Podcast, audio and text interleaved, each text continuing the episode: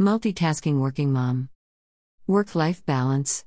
It is an often thrown around phrase, and its meaning is open to interpretation. But for the most part, it refers to some semblance of being able to separate work life from one's personal life and carving out a reasonable amount of time for the latter.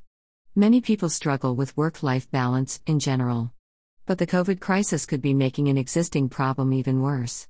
Are you working nonstop these days? With many people being told to socially distance themselves in an effort to curb the spread of COVID, many companies have shifted employees to remote or work from home arrangements. At first glance, that seems like a good thing.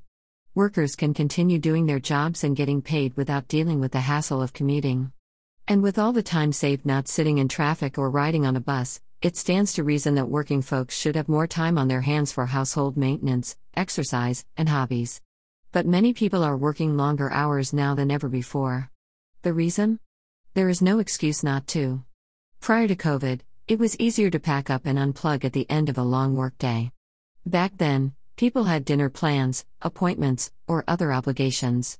Now, there are no plans to be made or kept and nowhere to go other than the supermarket for an occasional stock up. Rushing home after work.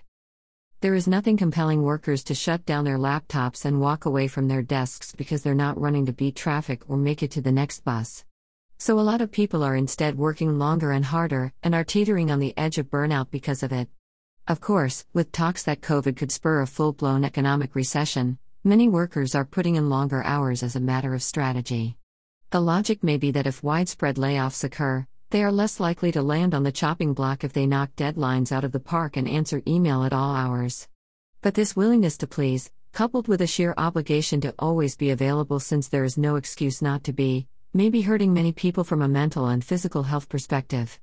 Reclaim your right to work life balance. Maybe you feel that since you are being given the flexibility to work from home and you are not spending hours commuting, you should make up for it by working longer hours and being perpetually available.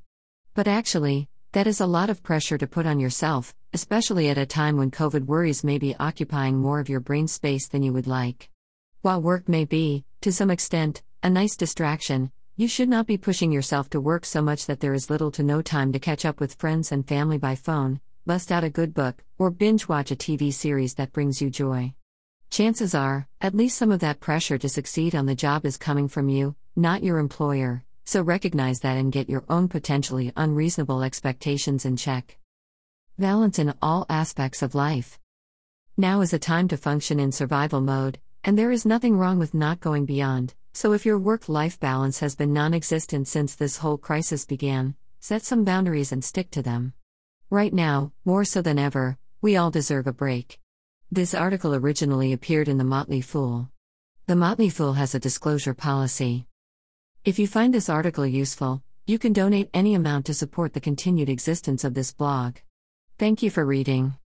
Tips on work life balance. Tips on how to not burn yourself out during this period of working from home. $10.